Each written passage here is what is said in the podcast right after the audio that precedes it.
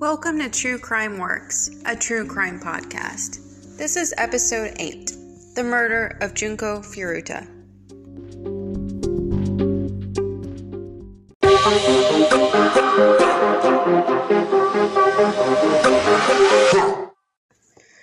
Hey everyone, welcome back to True Crime Works, a true crime podcast.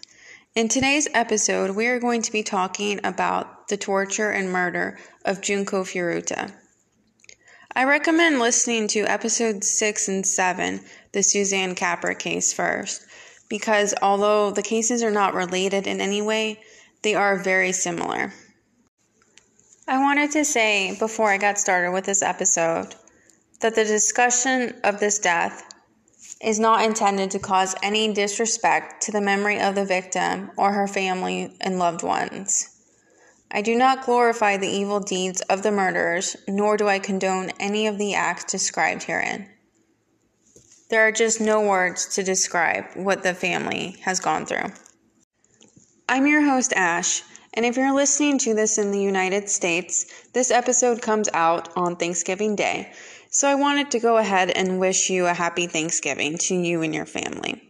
I know things may look a little different this year, but I still hope you are managing to have a great day. I would also like to issue a trigger warning for this episode. It is extremely graphic and violent in content. It includes descriptions of rape, sodomy, torture, and violence of a very extreme nature. Please consider carefully whether or not you want to hear this. If you are sensitive to violent or extreme content in general, this may be an episode that you want to skip. I also wanted to apologize in case I mispronounced any of these names. So let's go ahead and get started with a little background about Junko Furuta. Junko was a 17 year old high school student who loved her books, her family, and also her part time job. She was a good student, and many would describe her as also a good person. She didn't drink, smoke, or go out and party. Instead, she focused on achieving academic success and trying to make a good life for herself. One day, on her way home from school on November 25th, 1988, she caught the eye of Hiroshi Miyano. This all would take place around Tokyo, Japan. Miyano was smitten with her and recently asked her out on a date. It was well known that he had ties to the Yakuza and was involved in violent crime, despite his young age. Now, if you're not familiar with the Yakuza, it's the organized crime of Japan. And there's a lot of YouTube videos that go into a lot of detail on it. It's pretty interesting stuff. Now, I'm not sure why he thought someone like Junko would just willingly become his romantic partner. They were complete opposites, but still, he had his sights on her. Miyano and his gang of friends had reputations almost as large as their rap sheets of prior violent offenses. They would frequently terrorize the people in the town of Misato, robbing people, going about their daily chores, and even abducting girls right off the streets to gang rape them. Yeah. So, of course, Junko turned down his offer of a date because, well, she was terrified of him. She wasn't that type of girl, the type of girl that would be interested in someone like that. She didn't want anything to do with crime, violent or otherwise. She really didn't date at all. She was really focused on her academic career and also caring for her parents. Everyone described her as a good girl, sweet, obedient, and even shy. Unfortunately, Miyano remembered the rejection and would pay her back for disrespecting him. He went as far as to hatch a plan. He and a fellow gang member saw Junko bicycling home after her part time job. Miyano would hide in the bushes while his friend positioned himself at the curb where Junko would pass by him. His friend kicked Junko as she cycled past and knocked her off her bike, and then he ran away. This is where Miyano pretended to come to her rescue. He also offered to walk her home to ensure that she arrived safely. When they were away from the main part of town where help was readily available, he forcefully abducted Junko and dragged her into an abandoned warehouse. No one would be able to hear her screams. He restrained her and raped her. Then he took her to a hotel room and raped her twice more. Miyano then called up his friends and invited him to, quote, come round to see who he had and what he had done, end quote. He was bragging. He was proud of himself. One of his friends suggested that they keep Junko. That way they could use her any way they wanted, at any time. Sort of like a living toy. They told Junko that they knew where she lived, and if she escaped, her family would all be murdered by the Yakuza. Junko believed them. She had witnessed their casual violence on the streets of her town. Everyone had. Who was going to stop them? From the hotel, the gang took her to Miyato's home, owned by his parents. This is the friend from earlier. They made her pose as his girlfriend whenever his parents were around. However, they soon discovered the truth of the situation, but they claimed they were too afraid to intervene. Perhaps this was true, perhaps not. After all, they did raise a child capable of the events you are about to hear, so who really knows? But wow, that's amazing that they didn't even do anything. When they arrived at the Miyato home, the gang rapes began immediately. They would continue as a daily staple of Junko's life from here on out. They invited more of their friends around to join in. It's believed that Junko was raped over 400 times during her 44 days of captivity. On the second day of her disappearance, Junko's parents reported her missing. When Miyano heard of the intimate police involvement, he forced Junko to phone her parents and to tell them to call off the police search. She was forced to say that she had run away voluntarily and was staying with friends. And with that call, she had lost hope of authorities coming to her rescue. If she did not comply, the gang threatened to massacre her entire family. So she gave up her life to ensure their safety.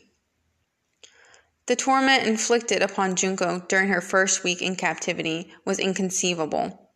In addition to the hundreds of gang rapes, she was abused both mentally and physically in the most horrific ways. They would hang Junko from the ceiling from her wrist and use her body as a punching bag, beating her with fists, bats, pipes, and belts. She was starved, and when she begged for food, she was forced to eat live cockroaches and her own feces. The more Junko screamed and suffered, the more the boys were amused, mocking her, and they all tried to outdo one another in their cruelty. Junko's face and genitals were burned with cigarettes. A burning hot light bulb was forced into her vagina, searing the sensitive flesh from the inside. Despite all this torture, Junko did attempt to escape. On day 11, she tried to escape. She almost made it to the door to her freedom when she was spotted by a member of the gang and dragged back inside before she could raise the alarm. After this, the torture intensified as a punishment. Other boys from the neighborhood were invited to take part in her torture. They poured lighter fluid on her legs and feet and set her on fire. Her lower body was charred and oozing masses of blood and exposed nerve endings. She could no longer run away. They also dropped heavy concrete blocks onto her stomach from a height, trying to make her expel her own organs. During her eventual autopsy, the medical examiner found her internal organs ruptured, bruised, and torn. After that, she could no longer drink water without vomiting. Her body was beginning the process of shutting down. But she had a spirit and the will to live, and it was very strong in her. They forced Junko onto a concrete floor and took turns jumping on her face and head, breaking the bones around her eye, brow, and her nose. Her nose filled with blood to where she could only breathe through the broken teeth where her mouth was. Amazingly, somehow word reached the police that Junko was being held captive at the house. This was most likely due to one of the boys bragging that they had seen Junko and participated in the tormenting of her. Several officers did pay a visit to the home, but his parents claimed she was not inside, and they invited the officers to take a look around themselves. The police officers believed that no one who really did have an abducted girl inside would allow a police search of the premises. So they just thanked the couple and took off without searching the house. So, wow, they were there, but they decided not to search, even though they had permission. And with that left Junko's last hope of survival. The torture continued on and on for 44 days and nights. It was now December, and winters in Japan are bitterly cold. Junko was made to sleep naked outside on a second story concrete balcony with no blanket and no protection from the elements. It was cold enough to make sleep impossible due to her violent shivering, but it was not cold enough to take her life. By the 30th day, her brain had severely shrunken in size within her skull. This caused Junko to suffer from violent seizures, but the gang thought she was faking it, so they punished her for them. They pulverized the bones in her fingers and hands with hammers and concrete blocks. Fireworks were shoved into her and they exploded. She was completely broken in body and spirit that it took her over an hour to drag herself down to the stairs to use the bathroom when it was allowed. She soon lost control over her bladder, and when she involuntarily urinated on herself, it brought on further beatings. She was punished for that. By day 40, she was unable to move where she laid curled on the floor. She begged her captors to kill her to put an end to her suffering. On the 44th day, her last day, they forced Junko to play them in a game of mahjong. When she won the game, it enraged them further, and they beat her with iron bars and sealed her eyes shut with scalding candle wax. Her body was one giant mess of raw and bloody flesh. Not a single inch was sparred from abuse. Her wounds had become infected and were dripping with pus and blood. The gang had to cover their hands with plastic before touching her, as there was no part of her that wasn't afflicted. They beat the soles of her feet with bamboo sticks. She began convulsing, so they doused her head with lighter fluid and set her on fire. She tried to bat at the flames, but soon she fell unconscious. After six weeks, 44 days of constant torture, Junko succumbed to death. But even death would not stop her torture. The gang was so accustomed to her passing out for long periods, they continued beating her, failing to realize that she was dead for another day and night. You may have heard this case be referred to as the concrete encased high school girl murder. This was because they disposed her body by shoving her into a 55 gallon steel drum and filled it with wet concrete to conceal her. They then took it to the Koto ward of Tokyo and dumped it there like trash. The Japanese press would refer to the case as the concrete encased high school girl murder.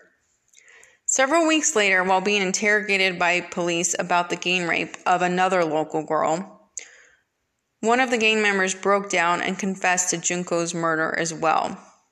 He directed the police to where her remains could be located.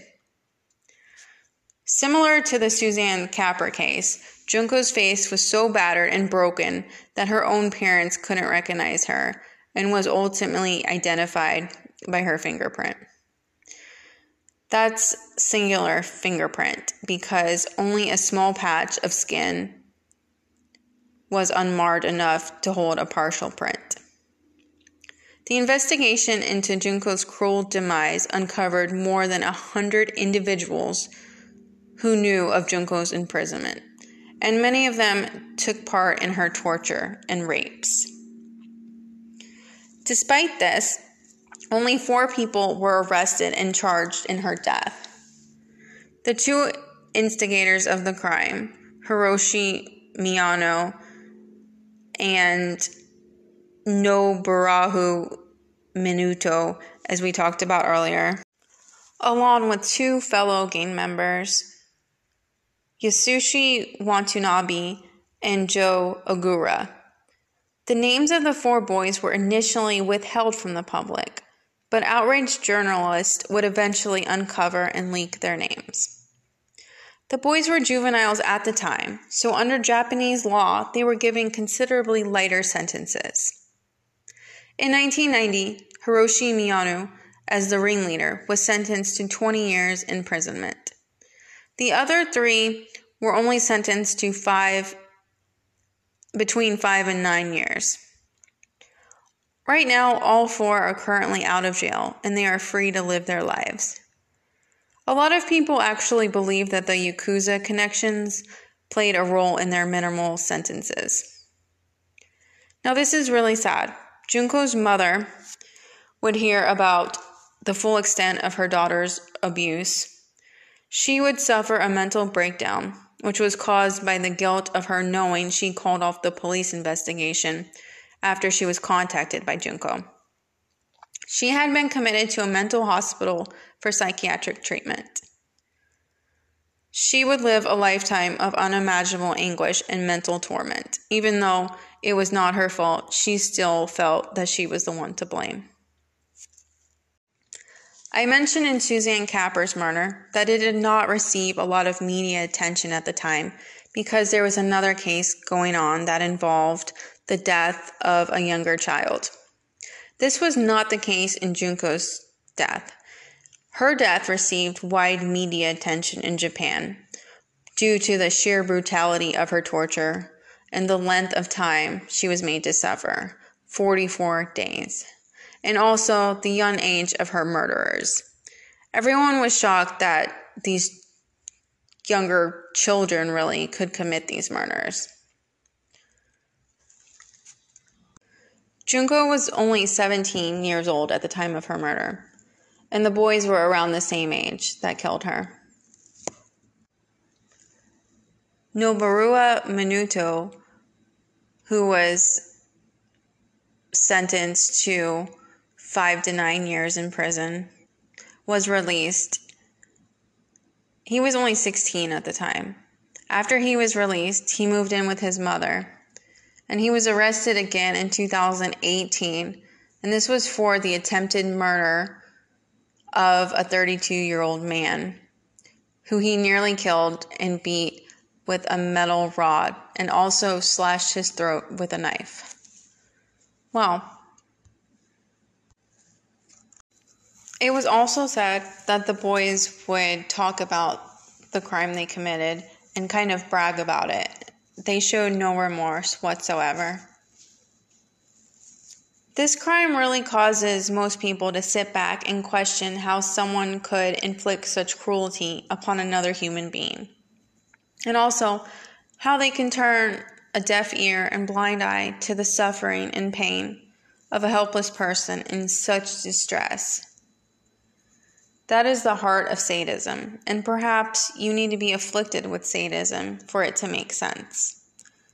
We must question how this brutal treatment is attractive to some, that they find entertainment and even joy from such brutality. It is incomprehensible to the rest of us, that's for sure. That was such an extreme episode, and it really has me questioning how anyone could do this to another human being, or how anyone could watch while this happened to another human being. It's just incomprehensible to me, and very sad at the same time. Thank you so much for listening to True Crime Works, a true crime podcast. If you could, please take a minute to leave a five star review and rating on Apple Podcasts and also subscribe to the podcast wherever you get them from. This really helps others to find the show and it keeps us going. Also, if you could follow me on Instagram at True Crime Works. If you have any ideas for upcoming episodes, I would always love to hear them. You can either send me a message on Instagram or you can email me truecrimeworks at gmail.com. I look forward to hearing from you, and I look forward to talking to you next week.